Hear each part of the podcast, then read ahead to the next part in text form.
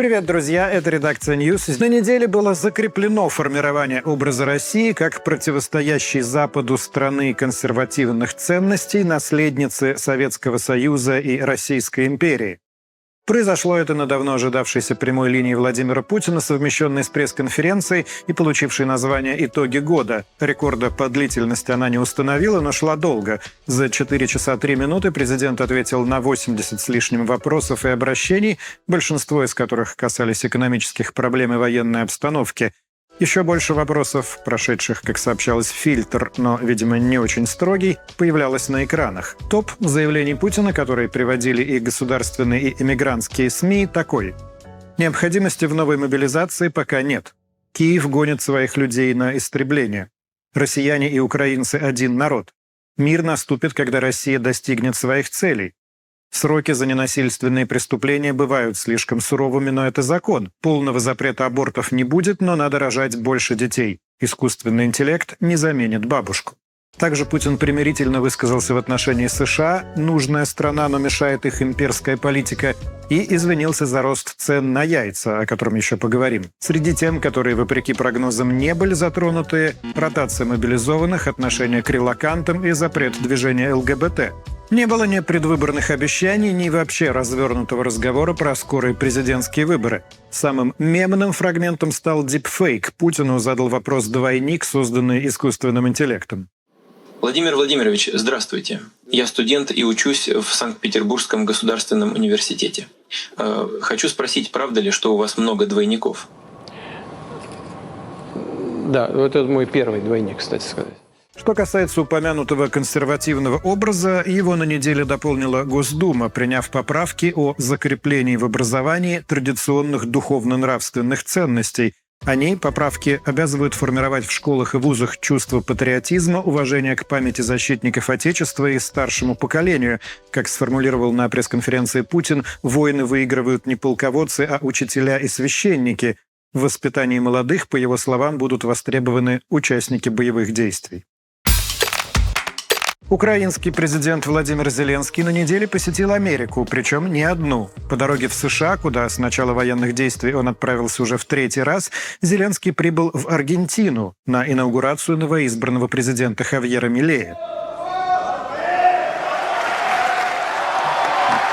Многие СМИ удивленно вскинули брови. Ранее Зеленский пропускал подобные формальные мероприятия. Даже на коронацию Карла III, английского короля, ездила супруга Зеленского. Агентство Рейтер написало, что Киев решил воспользоваться шансом установить новые связи на традиционно симпатизирующих России территориях. В Аргентине Зеленский встретился также с лидерами Эквадора, Уругвая и Парагвая, где обсуждал украинскую формулу мира. Это, напомню, полный вывод российских войск и границы 91 года. Президент Милей в этом смысле выглядел многообещающе. В его предвыборных тезисах видели разворот от России к Западу. В частности, он обещал отозвать заявку на вступление в БРИКС и налаживать связи с Израилем и США.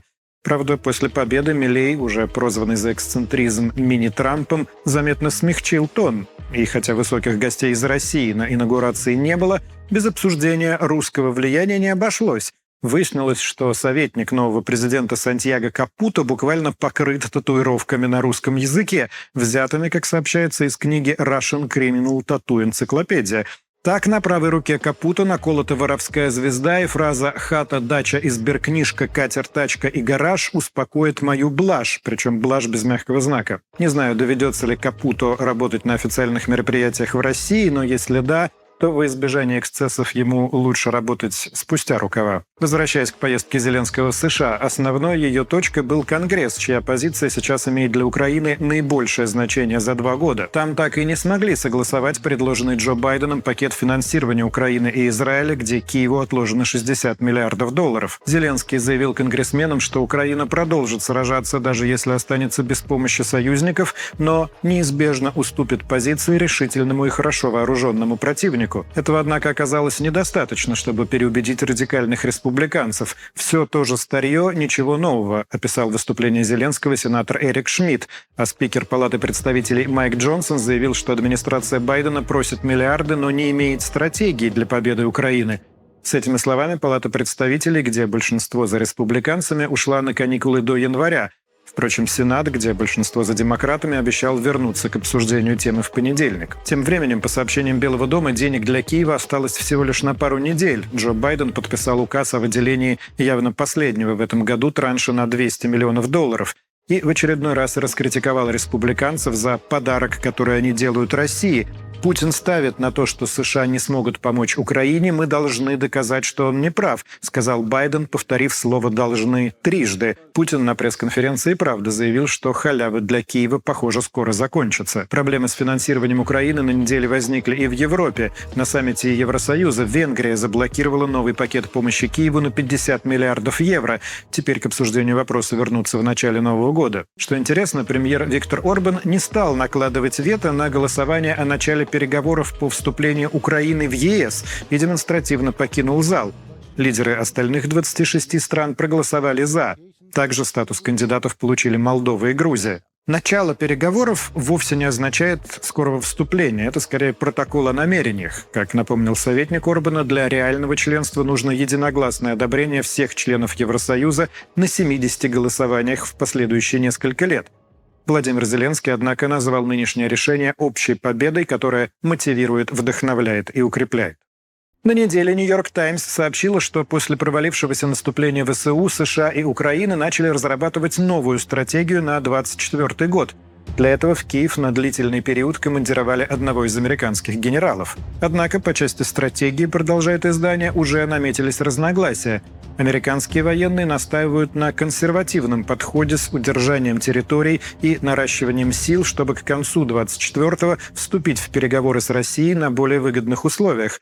В Киеве же якобы хотят атаковать в надежде привлечь больше внимания в мире. Другое именитое издание Wall Street Journal пишет, что ВСУ просто не хватит сил на новое наступление до 2025-го. При этом в НАТО надеются, что и Россия в грядущем году не сможет проломить украинскую оборону. Пока фронт погряз в вялотекущих боях. ВСУ продолжают попытки удержать несколько плацдармов на левом берегу Днепра в районе Антоновского моста и Крынок. Россия отвечает огнем артиллерии, приводящим к значительным потерям в украинских рядах. Как сообщают военкоры, на запорожском направлении Россия перешла в атаку с целью вернуть утраченные в ходе наступления ВСУ территории. Идут бои в районе Работина и на Времьевском выступе. Восточнее, под Донецком, идут бои за Марьинку. Сообщается, что под украинским контролем осталось всего несколько домов. Российские войска продвигаются в сторону села Победа. Продолжается и сражение за Авдеевку. Россия атакует в районе промзоны Степового и Северного, активно используется авиация. Военный обозреватель газеты «Бильд» Юлиан Рёбки написал, что Украине, возможно, придется оставить город, особенно учитывая проволочки с выделением новой военной помощи. Из окрестностей соседнего Донецка идут сообщения о прилетах и раненых гражданских. На Бахмутском направлении Россия атакует в районе Богдановки, Хромова и Клещеевки. На Купинском фронте идут бои в районе Синьковки, Ивановки и Торского. Возобновились массированные ракетные обстрелы украинских тылов. Сообщалось об ударе по Киеву. По данным местных властей, больше 50 человек пострадали. Впервые за долгое время использовались гиперзвуковые кинжалы. Военкоры заявили о прилете по аэродрому в Хмельницкой области. По одесским портам Измаил и Рени ударили дронами. Также сообщалось об ударах в Николаевской, Харьковской, Днепропетровской и Запорожской областях. Без существенных изменений в российском приграничье. В Брянской области заявляли об ударах по селам Зерново и Забрама. В Белгородской области обстреляли Вознесеновку, Бессоновку и Сподарюшина. Обошлось без жертв. В хуторе Высокий гражданская машина наехала на мину, три человека пострадали. Российская Минобороны отчиталась о предотвращении налета беспилотников на Калужскую и Московскую области. Два из девяти уничтоженных дронов сбили на подлете к воинской части в Нарфаминском округе. На неделе стало известно, что Алексея Навального увезли из исправительной колонии номер 6 во Владимирской области, где он находился последние полтора года. Сперва об этом заявили его адвокаты после того, как Навальный несколько раз не появился по видеосвязи на заседаниях суда. Затем в самой ИК сообщили, что заключенный у них больше не числится и убыл за пределы Владимирской области. Такая формулировка прозвучала в пятницу. Телеграм-канал «База» написал, что Навальный этапирован в Москву для проведения следственных действий по делу о вандализме. О его возбуждении сам Навальный сообщал в начале декабря. Что послужило поводом, неизвестно. Также, по данным базы, Москва может быть не конечным пунктом, и речь идет об этапировании Навального в колонию особого режима. Напомню, в августе он получил еще 19 лет по экстремистским статьям. Соратники Навального написали, что в московских СИЗО его не обнаружили. Дмитрий Песков заявил, что Кремль не имеет ни намерения, ни возможности отслеживать судьбу заключенных. Неожиданным по нынешним временам освобождением в зале суда закончился процесс по делу социолога Бориса Кагарлицкого. Суд в Сыктывкаре назначил ему штраф в 609 тысяч рублей по статье об оправдании терроризма. Поводом был его комментарий в соцсети о взрыве на Крымском мосту. Учитывая политическую подоплеку статьи и то, что гособвинение запрашивало пять с половиной лет, приговор можно считать оправдательным. Сам 65-летний ученый назвал его «победой здравого смысла» и не исключил апелляции. Кагарлицкий, преподаватель, автор и теоретик левацкого толка, провел в СИЗО полгода. Сообщалось, что заявление на него написал депутат-единорос из Республики Коми Леонид Красноперов, а дело возбуждало управление ФСБ по Коме. Сам Кагарлицкий говорил, что с этой республикой его ничего не связывает. О его деле несколько раз спрашивали Владимира Путина, он обещал ознакомиться и отреагировать. При этом в списке террористов и экстремистов Кагарлицкий остался, и обвинительный приговор, указывают эксперты, дает мало шансов на то, что его из этого списка исключат, а значит, любая деятельность Кагарлицкого в России будет крайне затруднена. Тем не менее, хорошо, что немолодой уже человек отпущен из тюрьмы, хоть какое-то исключение из постоянного правила про крокодила, который не пятится назад. Удивительно, на этой неделе есть и еще два таких случая. Апелляционный суд отменил приговор жителю Ярославля Равшану Намазову по делу о госизмене и контрабанде. Дело отправили на пересмотр из-за существенного нарушения Уголовно-процессуального кодекса. Намазов был арестован в марте, а в сентябре Лефортовский суд приговорил его к 13 годам строгого режима. Подробности, как обычно по таким делам, засекречены, но это первый за последнее время случай, когда приговор по госизмене был отменен.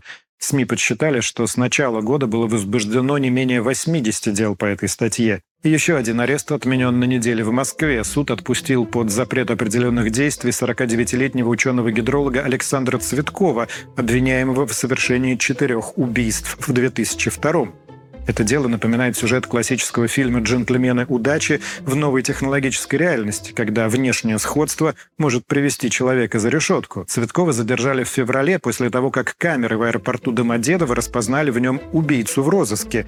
Как рассказывала жена ученого, его лицо совпало с фотороботом на 50-60%. Адвокаты заявляли, что у ученого бесспорно альби. В 2002 он с коллегами находился в лесах Костромской области, что подтверждается фотографиями и дневниками экспедиции. Это не помешало поместить Цветкова в СИЗО почти на 10 месяцев. В начале декабря о деле гидролога рассказала Путину правозащитница Ева Меркачева. Все это лишний раз напоминает, что технологии в России, конечно, облегчают многие процессы, однако прямой доступ к президенту работает пока куда лучше. Не противоречит трендам то, как развивается уголовное дело сопредседателя мемориала Олега Орлова. Его обвиняют в повторной дискредитации армии. На неделе прошли апелляционные слушания. Ранее Головинский районный суд Москвы назначил Орлову штраф в 150 тысяч рублей, при том, что обвинение требовало три года лишения свободы. Прокуратура, как и защита, приговор опротестовали. Сам Орлов считает, что теперь ему хотят ужесточить наказание. Напомню, поводом для дела стал его пост с осуждением действий России в Украине. Нобелевский лауреат Дмитрий Муратов на заседании по апелляции призвал оправдать Орлова, либо хотя бы не лишать его свободы. По словам Муратова, прокуратура пытается превратить суд в исполнителя, которому можно заказать приговор как доставку еды. На этой же неделе стало известно, что на журналистку татаро-башкирской службы «Радио Свобода» Алсу Курмашеву завели третье уголовное дело, на этот раз о фейках об армии из-за антивоенной книги, в причастности к составлению которой ее обвинили. Ранее Курмашева стала первой арестованной за невключение самой себя в реестр иноагентов. Также ее обвинили в неподаче заявления о наличии второго гражданства, в данном случае американского.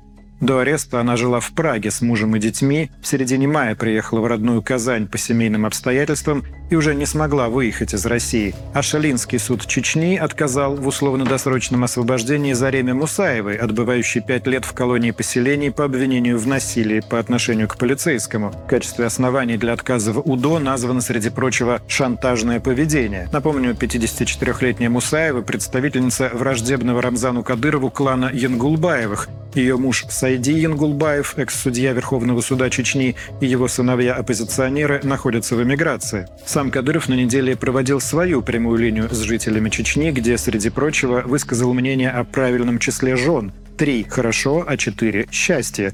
Себя глава Чечни назвал здравомыслящим, глубоко верующим человеком.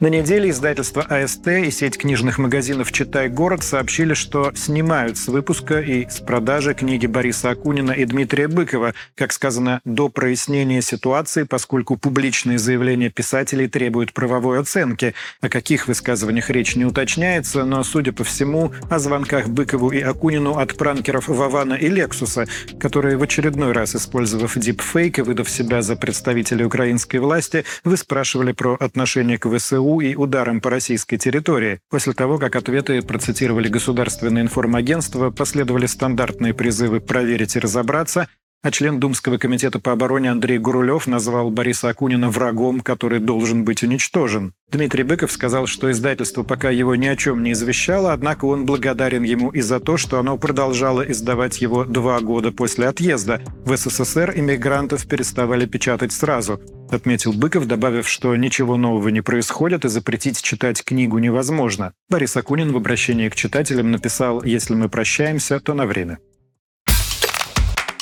Обычно я не рассказываю про криминальные новости, которых, понятное дело, много каждую неделю, но дело об избиении в Бурятии выделяется личностью обвиняемого. Это глава Бичурского района Василий Смолин. Остальные обстоятельства вполне стандартны для подобных историй в России. Четверо мужчин поехали в лес, чтобы забрать заготовленные кедровые орехи. Там подозреваемый поссорился с одним из попутчиков, нанес ему три удара кулаками по голове, после чего пострадавшего в бессознательном состоянии доставили домой, где он на следующий день скончался. Вполне типичной выглядит также попытка оправдания. Подозреваемый сообщил, что потерпевший упал с кровати. Судмедэкспертиза установила, что получить такие повреждения при падении маловероятно. В итоге возбуждено дело об умышленном причинении тяжкого вреда здоровью, повлекшего смерть. Советский райсуд Улан-Удэ заключил главу района под стражу. Кстати, по моим наблюдениям, лес — это прямо опасная территория для российских чиновников. Другая тема, которая регулярно там, в лесу, возникает, это ЧП на охоте, когда вместо зверя высокопоставленный стрелок попадает в своего соседа, Разумеется, всем таким случаям предшествуют положенные обильные возлияния. Так что даже не знаешь, что посоветовать для безопасности уважаемым людям. Наверное, в лесу что-то надо подправить.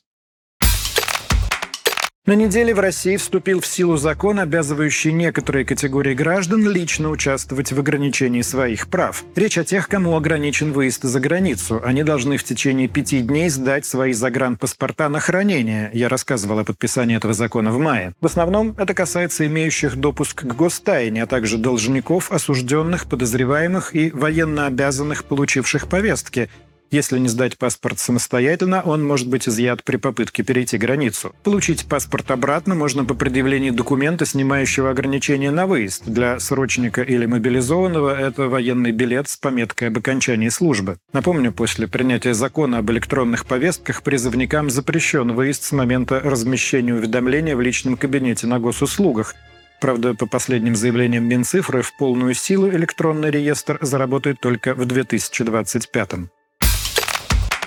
И еще об ограничениях на границе. Финляндия, закрывшая все пропускные пункты из-за наплыва беженцев, неожиданно открыла, а потом снова закрыла два из них. Это Нейрала и Валима с российской стороны Вертсели и Торфяновка. Через последнюю шел основной трафик из Петербурга. После внезапного послабления через Торфяновку опять поехал поток машин, при том, что в Финляндию сейчас пускают только с нероссийским паспортом, с ВНЖ или гуманитарной визой. Автобусные компании Lux Express и Lines, совершающие рейсы между Петербургом и аэропортом Хельсинки, объявили о возобновлении движения.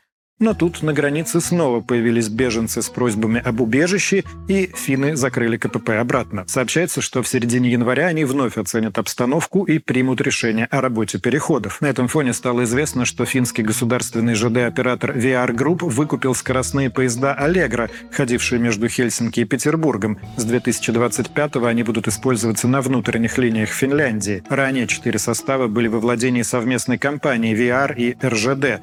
Предприятие существовало с 2006 и перевозило пассажиров вплоть до 28 марта прошлого года. Всю неделю продолжались бои в секторе Газа не только на земле, но и за мировыми кулисами. Газета «Экономист» сообщила, что США попросили Израиль завершить войну к концу года, Публично правительства обеих стран это отрицают, однако ясно, что давление на западные правительства, поддерживающие Израиль, растет тем сильнее, чем дольше идет военная операция.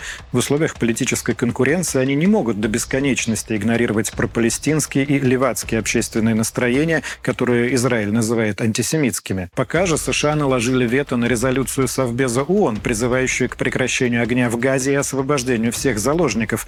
Заместитель американского посла в ООН Роберт Вуд заявил, что проект — это сумбурный, несбалансированный текст, оторванный от реальности. Однако затем схожую резолюцию приняла Генассамблея ООН, где права вето ни у кого нет. Документ, представленный Египтом и Мавританией, поддержали 153 государства, против выступили 10, в их числе Израиль, США и Австрия. Они требовали внести поправки, осуждающие Хамас и удержание заложников, но предложения были отклонены. В самой Газе, как сообщается, началось затопление тоннелей. Я уже рассказывал, что их протяженность превышает 500 километров. В Израиле считают, что процесс займет несколько недель. Родственники заложников, остающихся в плену у Хамас, опасаются, что это может привести к гибели их близких. Также Израиль сообщил об аресте более 70 боевиков Хамас в больнице Камаль-Адуан на севере сектора. По словам министра обороны Иоава Галанта, до полной победы над Хамасом осталось несколько месяцев. Генкомиссар ООН Филиппе Лазарини заявил, что Газа более не является местом, пригодным для жизни. По его оценке, там разрушено 18% зданий. Подконтрольное Хамасу Министерство здравоохранения Палестины утверждает, что в результате ударов по сектору погибло почти 19 тысяч человек. Неожиданным участником конфликта стал испанский бренд Zara, в новой рекламной кампании которого увидели отсылки к войне в Газе. В соцсетях стали массово обсуждать, что белая ткань, в которую обернут манекен, напоминает мусульманский погребальный саван, а в интерьерах, где велась съемка, читается перевернутая карта Палестины. Зара ответила, что реклама была согласована еще в июле, а отснята в сентябре, до нападения Хамаса на Израиль, и никакой политической подоплеки там не было. Но на всякий случай рекламу все же удалили и принесли за нее извинения. Все это лишний раз напоминает, что любая массовая кампания грозит быстрым развитием паранойи. Правда, для России скандал вокруг Зары не так актуален. Бренд приостановил работу в марте 22-го, а в этом году полностью ушел из страны. Его место заняли магазины «Маак», хотя до популярности и былых объемов Зары им пока далеко. Национальное телевидение Франции объявило о прекращении показа картин с Жераром Депардье – после очередных обвинений в его адрес. Они прозвучали в новом документальном фильме от четырех женщин, которых Депардье, по их словам, домогался и даже насиловал 15 лет назад. Документалка включает также кадры поездки Депардье в Северную Корею, где он говорит скобрезности о десятилетней девочке и пристает к переводчице. Дело происходит в 2018 -м. Актера обвиняют в домогательствах не первый раз и не первый год. В апреле, например, об этом заявили сразу 13 женщин. Речь шла о ситуациях на киносъемках в период с 2004 по 2022. Также 74-летний Депардье находится под следствием по подозрению в изнасиловании актрисы Шарлотт Арну. В октябре он опубликовал открытое письмо, в котором отверг обвинения со словами «Я не насильник и не хищник». Но напряжение только растет. На прошлой неделе стало известно о предполагаемом самоубийстве одной из обвинительниц. Тело актрисы Эммануэль де Бивер нашли в Сене. Полиция проводит расследование. Напомню, в 2013-м Депардье получил российское гражданство после того, как Франция ввела 70-процентный налог на доходы свыше миллиона евро. Актер получил прописку в Саранске и квартиру в Грозном. В 2020-м пресса писала, что он принял православие. Другой известный француз, писатель Фредерик Бекбедер, на неделе был задержан в рамках расследования дела об изнасиловании. По данным СМИ, жалоба на 58-летнего писателя поступила от молодой женщины, утверждающей, что она встретилась с Бекбедером в номере отеля, где у них дважды была сексуальная связь. В первый раз по обоюдному согласию, а во второй раз без. Бекбедер провел под стражей 8 часов, затем его освободили, но дело не закрыто. Писатель свою вину отрицает, а по поводу самой ситуации иронизирует. Однако на фоне скандала Парижский театр Эдуарда VII отменил спектакли по его произведениям. Как вы, думаю, заметили, из повестки не уходит тема яиц о подорожании которых я рассказывал уже пару раз. По данным Росстата, годовой рост цен на них превысил 40%. О причинах уже многое сказано. Себестоимость яиц выросла из-за падения рубля и роста тарифов, производство упало из-за кадрового кризиса, импорт оказался недостаточным.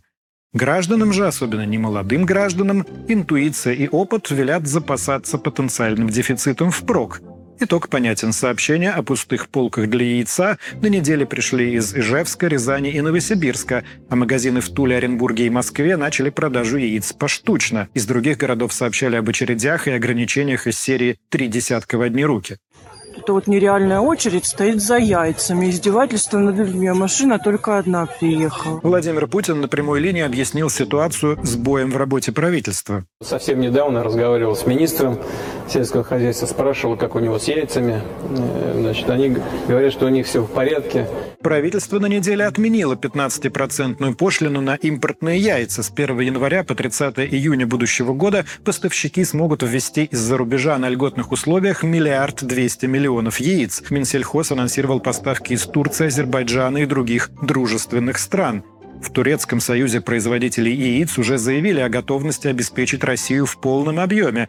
Правда, эксперты в птицеводческой отрасли отмечают, что турецкие яйца дороже отечественных, поэтому обнуление пошлин может привести к росту предложения в дорогом сегменте, а ажиотаж наблюдается в сегменте эконом. Все-таки Россия – страна сюрпризов. Кто вот мог подумать, что под Новый год значимость курицы в нашей стране раздуется до масштабов практически орла?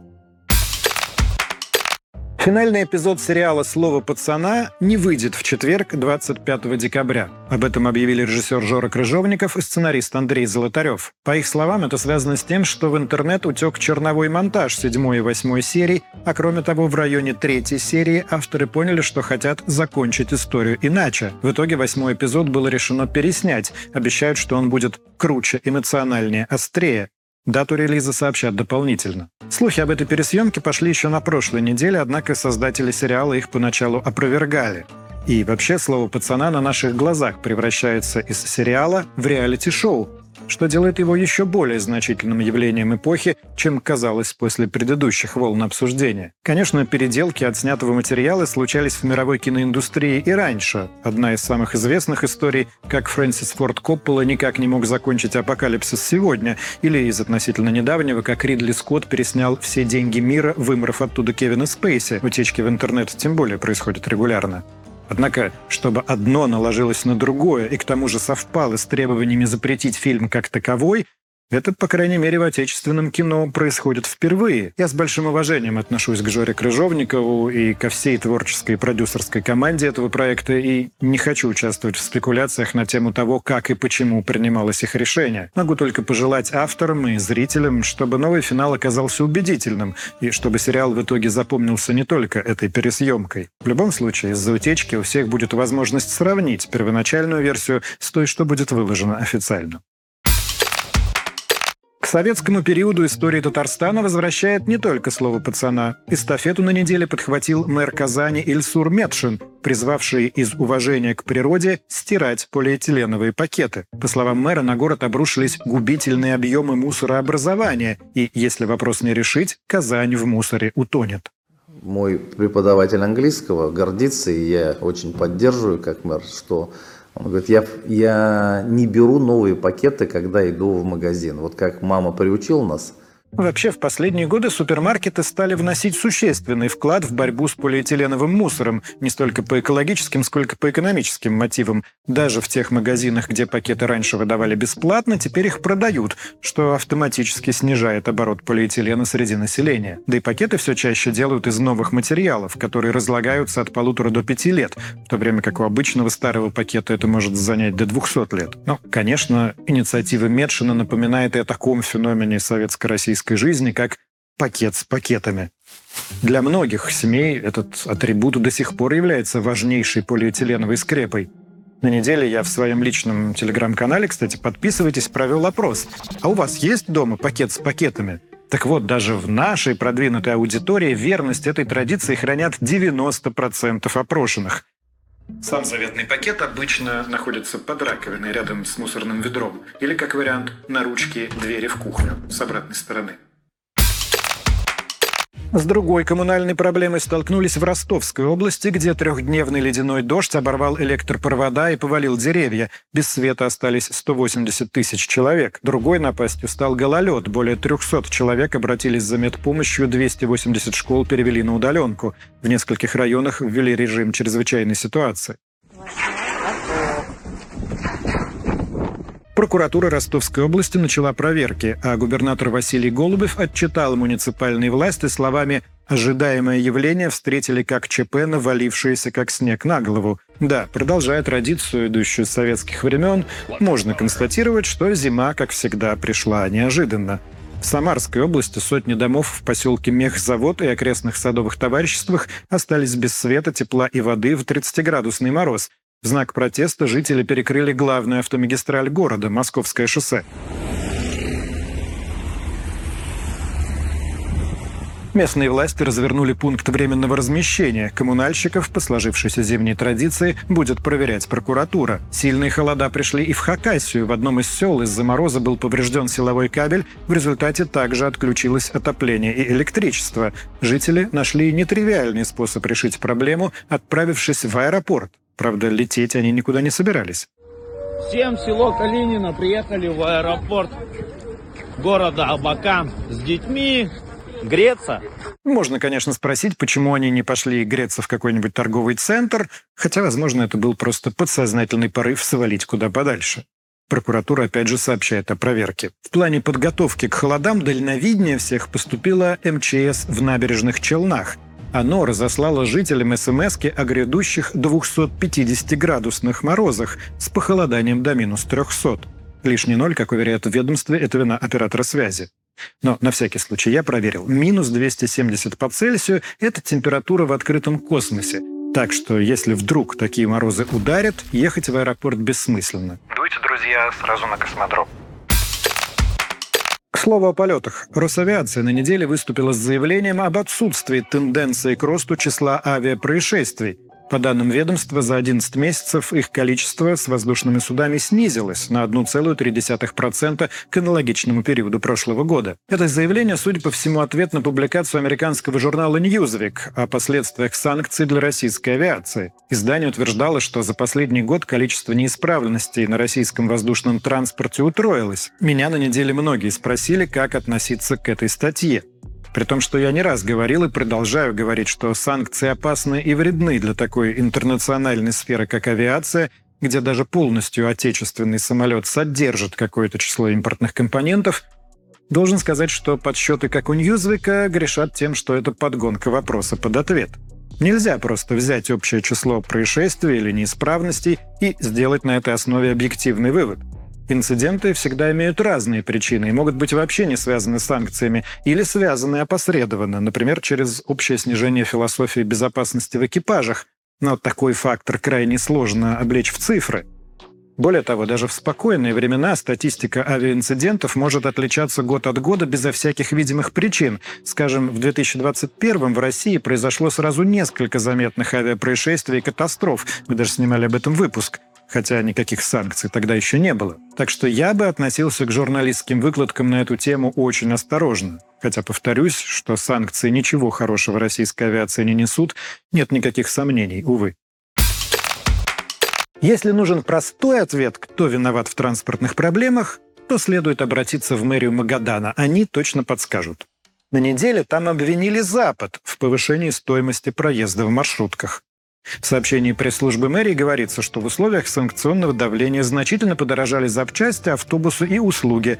С 1 декабря проезд подорожал на 10 рублей до 85, а всего за последние 4 года цена выросла почти в 4 раза. Правда, по данным злопыхателей из телеграм-канала «Весь Магадан», увеличение стоимости проезда лоббировал председатель городской думы Сергей Смирнов, жена которого, как рассказывают, владеет транспортной компанией «Маршрут Авто». Но, уверен, это гнусная клевета, наверняка придуманная на том же Западе. Как тут не вспомнить мем из далеких 2010-х, когда все было не в пример мягче, чем сейчас. Никогда еще российский народ не жил так плохо, как при Бараке Обаме. Есть и хорошие новости, связанные с российским транспортом, правда, с грузовым. Автоконцерн КАМАЗ запилил рэпчик «Завод мечты», исполняют практикантки Елизавета Трунова и Анна Тюкина, рассказывающие об условиях труда на предприятии.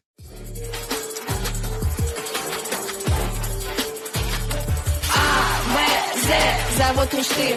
А, В, З, здесь только я и ты. С нами наставники, они в порядке, придут на помощь три непонятки. Лирика изобилует смелыми ходами. Елизавета и Анна читают о том, что на заводе идут непрятки, тебя найдут, накажут жестко, может, даже побьют, коллектив отличный, мы как дома. Возможно, это глубоко социальный рэп, в котором анализируется тема традиционных ценностей. Заканчивается клип канонически, появлением главного босса. На КамАЗ ведут все дороги. Это говорю вам я, Сергей Когорин. Затрудняюсь оценить качество, так как рэп не совсем моя стихия, и в грузовиках я не очень разбираюсь, но хочется верить, что детали и запчасти КАМАЗов подходят друг к другу немного лучше, чем эти рифмы. Чем ближе к концу года, тем больше желающих подвести его итоги. На неделе за 2023 отчитался Google, опубликовав список самых популярных поисковых запросов. Главным событием года стал военный конфликт в секторе Газа. Прошлом году на его месте была Украина, которая в этом не попала даже в топ-5. Самой популярной умершей знаменитостью стал актер Мэтью Перри, самым часто запрашиваемым фильмом «Барби» и еще «Оппенгеймер». Раньше Google делал такой список отдельно по России, но с прошлого года перестал. В 2021 среди самых популярных запросов были «Клабхаус», QR-код и «Большая глина номер 4». Сегодня, думаю, большинство и не вспомнит, о чем вообще речь. Топ новостей Гугла попал и швейцарский миллиардер, внук основателя модного дома Hermes Николя Пюэш, который точно может претендовать на авторство самого экстравагантного завещания. Он хочет усыновить садовника, чтобы оставить ему все состояние. По оценкам Forbes это 11 миллиардов долларов. Ни жены, ни детей у 80-летнего Пюэша нет, а с другими членами семьи он разругался лет 10 назад как раз из-за контроля над брендом Hermes. Так что его капитал теперь может отойти 51-летнему работнику марокканского происхождения, имя которого не разглашается. По данным Forbes, Пюэш уже передал ему контроль над недвижимостью общей стоимостью почти 6 миллионов долларов. Согласитесь, новость походит на начало какой-нибудь кинокомедии или авантюрного детектива в духе отпетых мошенников. Дальше должно выясниться, что садовник не тот, за кого его принимают, и стричь умеет далеко не только газоны. Хотя, возможно, все намного банальнее, хотя тоже не без криминала. По сети уже расползлись мнения, что вся комбинация задумана Пюэшем для ухода от налогов. И еще одна история с предновогодним духом, а немного повторяющая сюжет «Иронии судьбы» или «С легким паром». В аэропорту Лос-Анджелеса задержали пассажира без документов и билета. Он представился российским экономистом Сергеем Очагавой и сказал, что не помнит, как попал на рейс из Копенгагена. По словам членов экипажа, в полете безбилетник бродил по салону, все время менял места, во время каждого приема пищи просил двойную порцию, пытался стащить шоколад у экипажа и приставал к пассажирам с разговорами. Сам Очагава заявил, что не спал три дня и не понимает, что происходит. Ни в базе данных американских пограничников, ни в базах авиакомпании САС он не значится. Сотрудники погранконтроля признаются, что столкнулись с таким впервые. Был ли у Очагавы в портфеле веник, ходил ли он с друзьями в баню, разыскивает ли его невеста, американская пресса не сообщает. Зато пишут, что в его телефоне обнаружились снимки неизвестного зарубежного города. На всякий случай я бы проверил в стрит-вью третью улицу строителей. Пока, правда, шутить с Очагавой не собираются. Ему предъявили обвинение в незаконном въезде в США, что грозит пятью годами тюрьмы. Российские СМИ выяснили, что под описание подходит Очагава Сергей Владимирович, 77 года рождения, выпускник Института Плеханова, автор диссертации на тему «Организационно-методическое обеспечение аудита маркетинговой деятельности», также пишут, что у него гражданство России и Израиля. Что могу сказать? Всем нам, друзья, под Новый год хочется чудес. И чтобы празднование запомнилось надолго. Но как бы вы ни отмечали, лучше не забывать про документы. Пока еще не все должны сдавать паспорта на хранение в госорганы, и пока еще есть надежда, что всем и не придется. Давайте считать это одним из наших пожеланий друг другу в приближающемся Новом году. А Сергею Чагаве пожелаем хорошего адвоката. Берегите себя. Увидимся.